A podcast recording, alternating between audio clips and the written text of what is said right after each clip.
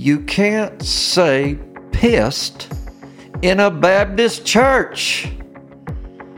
Dear Lord. But she did because she is Anita Renfroe.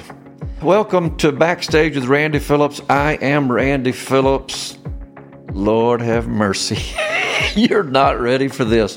Anita Renfroe, she's hilarious and describes her performance as estrogen flavored musical comedy. Oh, you're going to be so glad you tuned in. You need this. Hey, I want to read a review from KJD78. I can feel Pastor Randy's heart on these podcasts. What a beautiful podcast. Love listening to the conversations. Only downside, you're just two episodes in. I look forward to more. Well, I'm going to tell you something, KJD. More is coming. And you're going to be so glad you listened to this podcast today. You're going to laugh and you are going to blush. Anita Renfroe has an impressive comedic resume ranging from performances with Women of Faith to tour with Chick fil A. I'll have a number one buffalo sauce sweet tea. Thank you. And she has been a friend of mine for many, many years and actually goes to my church, Life Marble Falls. On today's episode, we're going to be talking about some things. Oh, Lord, help us. Her theology behind laughter and what it looks like for her to find her groove. so get comfortable because you're about to get uncomfortable. Here we go.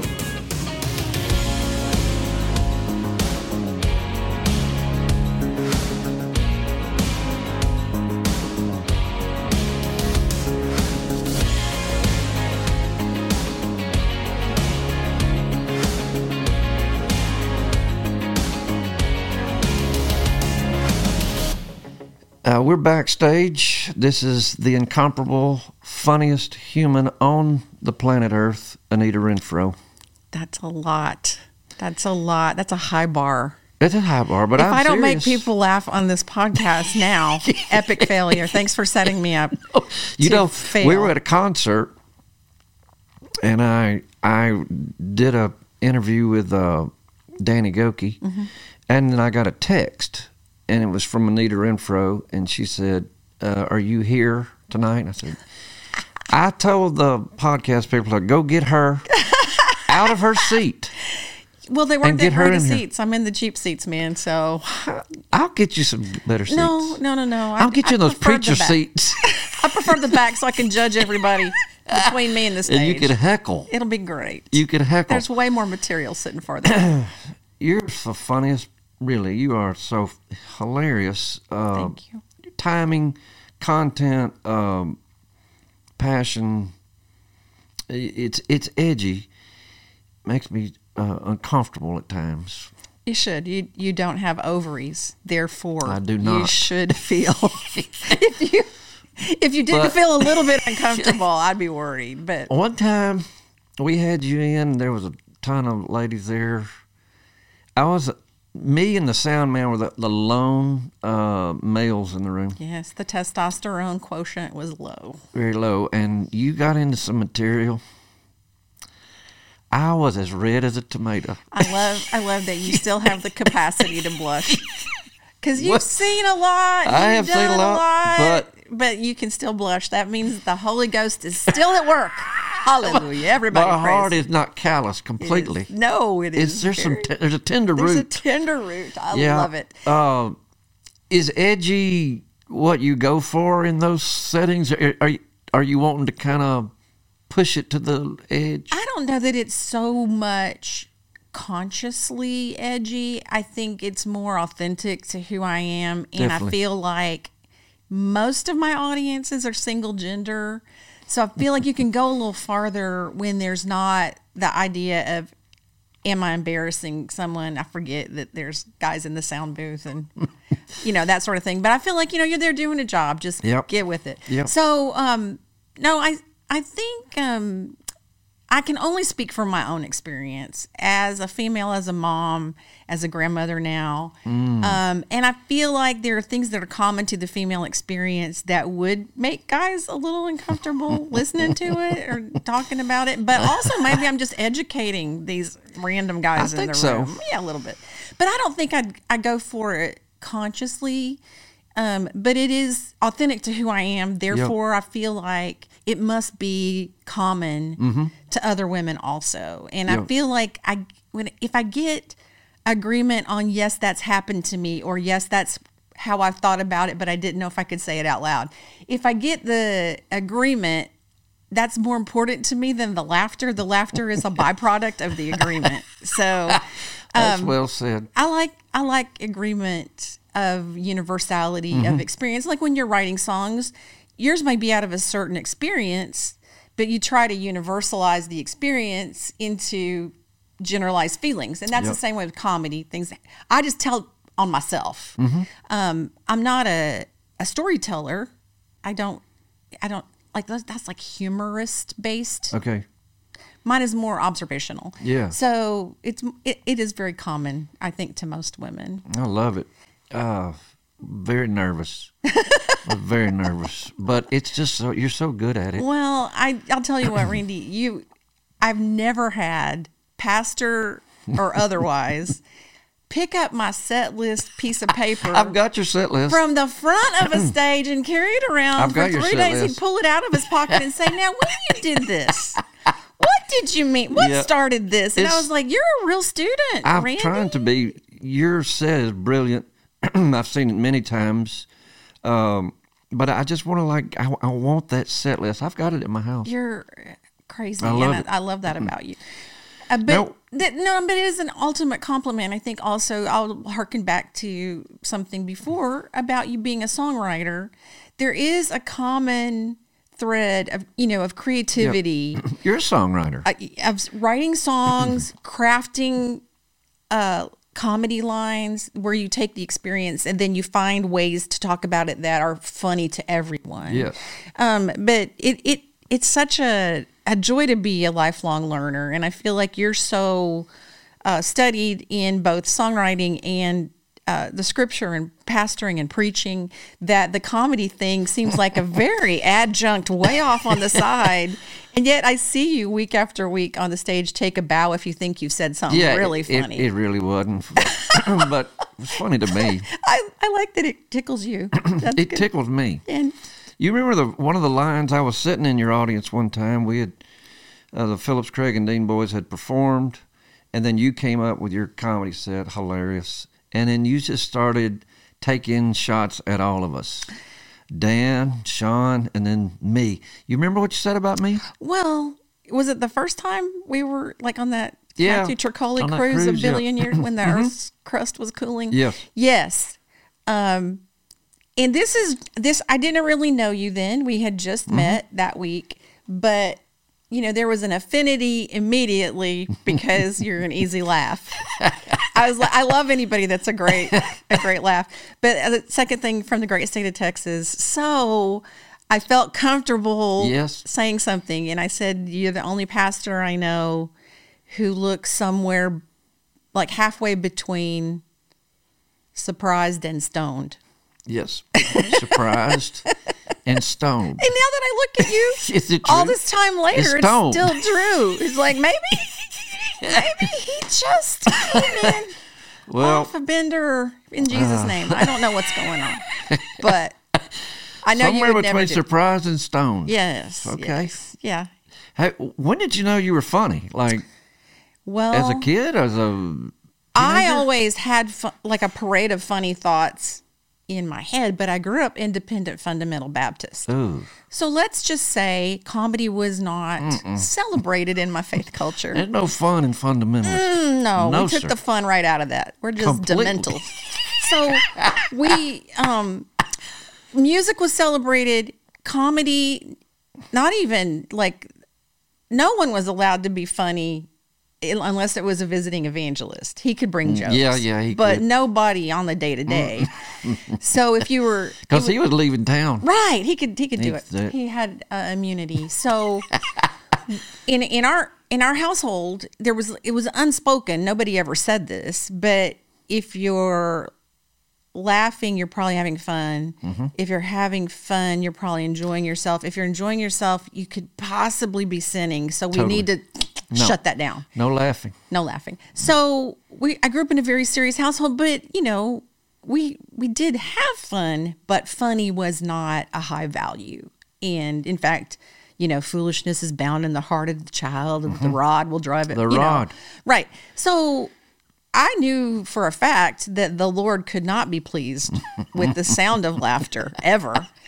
And what a surprise I know. when I had my first child, and I remember he's about, I don't know, four or five months old, when you get that first genuine giggle, and it's not gas or what, I mean, like it's real, like they're they're amused. That sound Uh huh. in my ear was like the most beautiful crystal. I can't even tell you. It pleased me, my heart as his mother, so much that he was laughing. Yes. Might have been the first crack in that theology that said laughter was not good. And the more I delighted in my children's laughter, the more it became apparent to me the heart of God was not against No. this beautiful sound? How did he give us this emotion, uh, the joy, um, and then us not to experience it and Yes. not to poke fun at our hu- humanity, which I feel like all is all great comedy is just poking fun at our human condition Yes. um, to point us to something beyond ourselves. So uh, it was good to lose that vestigial tale of legalism that said laughter is no good. And then Mark Lowry and I've talked about this several times that really only people that grew up repressed in their faith can really enjoy the freedom. That's So- true. That's true. Do you remember like when you first walked out on a stage and you had these jokes that you had created and it got a laugh? How does that feel? This was kind of, it was a very slow burn and it was an accidental discovery on my part. Um, I would do women's conferences. I could sing and play the piano. So, like, I was a cheap date. They only had to pay me for one thing.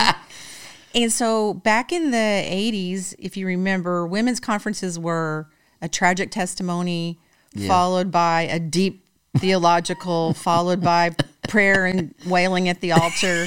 So, it was like, it was so Yeah. deep and hard and emotional. And I remember sitting there thinking, okay, now I'm supposed to do some worship between these.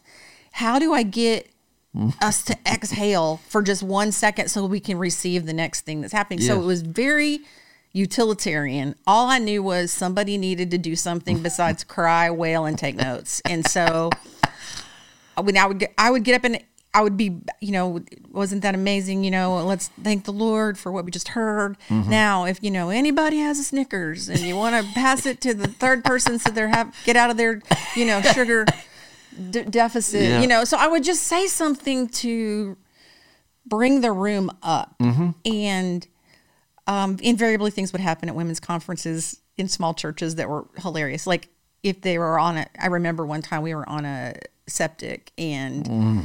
The lady came up to me. She said, "When you get up, can you make the announcement that everyone can't flush at the same time? They have to take turns." oh! I bet you went It was hilarious. that. Okay, so I'm saying I was just either making announcements or trying to bring the room up. And the women's ministry leaders would say, You know, you're really funny.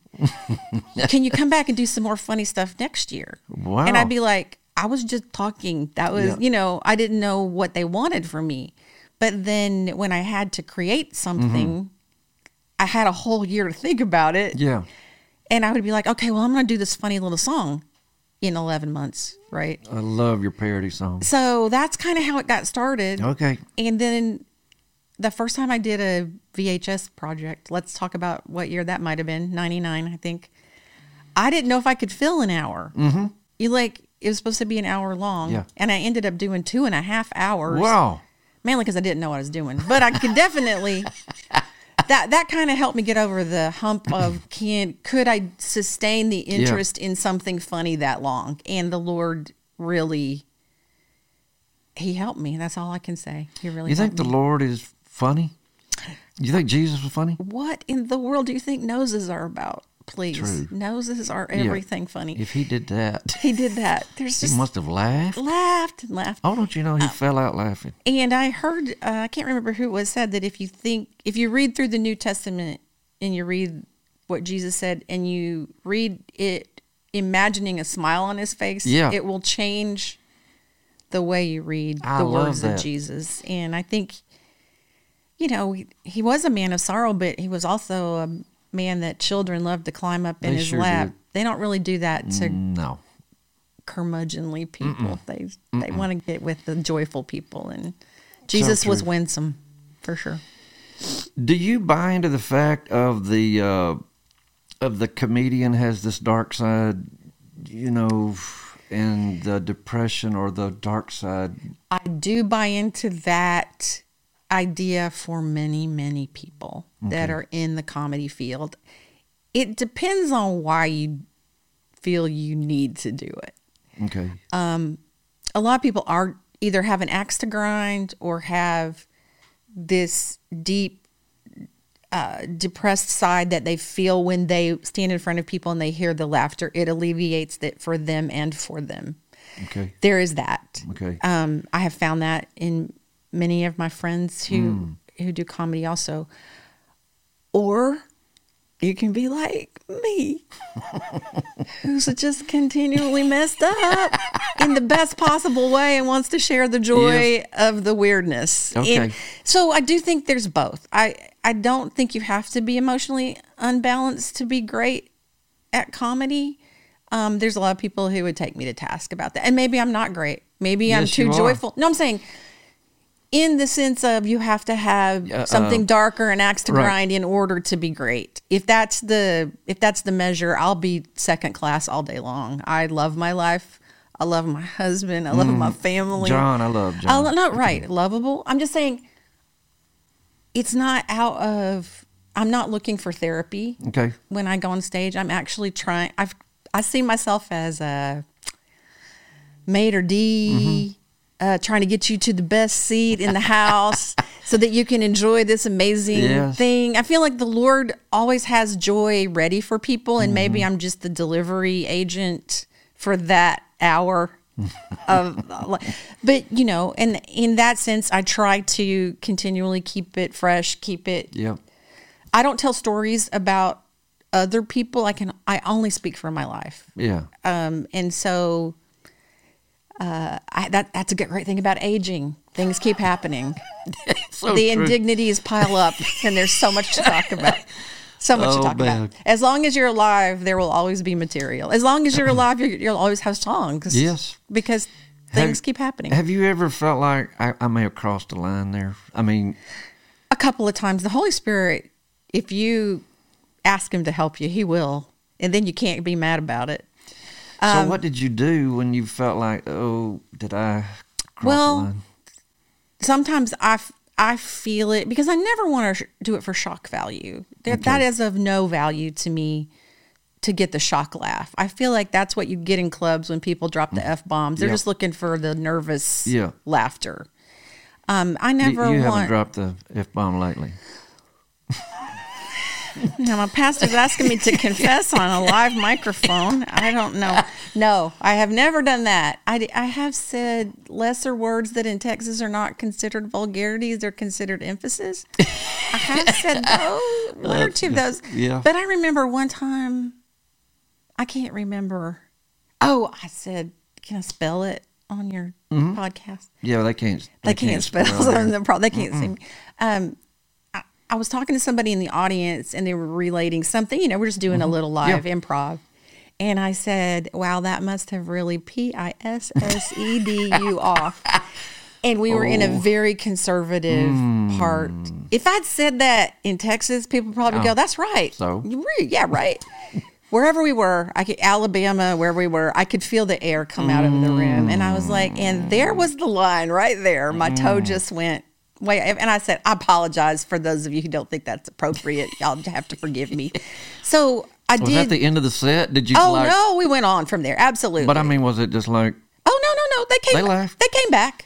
They came back. I feel like if you acknowledge it, I've never, I've never tried to hide or gloss over stuff in the room. We're all in the same room, you know. Yep. And I'll say, you know, would you forgive me? I'm sorry. That Yeah. probably wasn't appropriate for right here. But no, I mean, I feel like if you're authentic, people will get over a lot. Um, if you are not being true and honest the rest of the night, then how do they know? I always had this problem. Um, I came into the Christian Comedy Association 20 something years ago, and these people that I really, you know, looked up to. But I never understood why people could tell stories that didn't happen to them as if they happened to them Yeah. And then tell people Jesus loved them. I'm like, well, mm. either they're all true or it can't some of it be true. So that's my standard. That's nobody else's standard. I don't know. I just feel like if I'm going to tell people Jesus loves them, I need to be honest about the rest of it too. And it needs to be authentic and from me. Well, I sure do love you. I love you and too, I Pastor. thank you for the impact you've had on so many hearts across this nation and beyond. Your your your comedy opens up people's hearts to receive uh, something from God.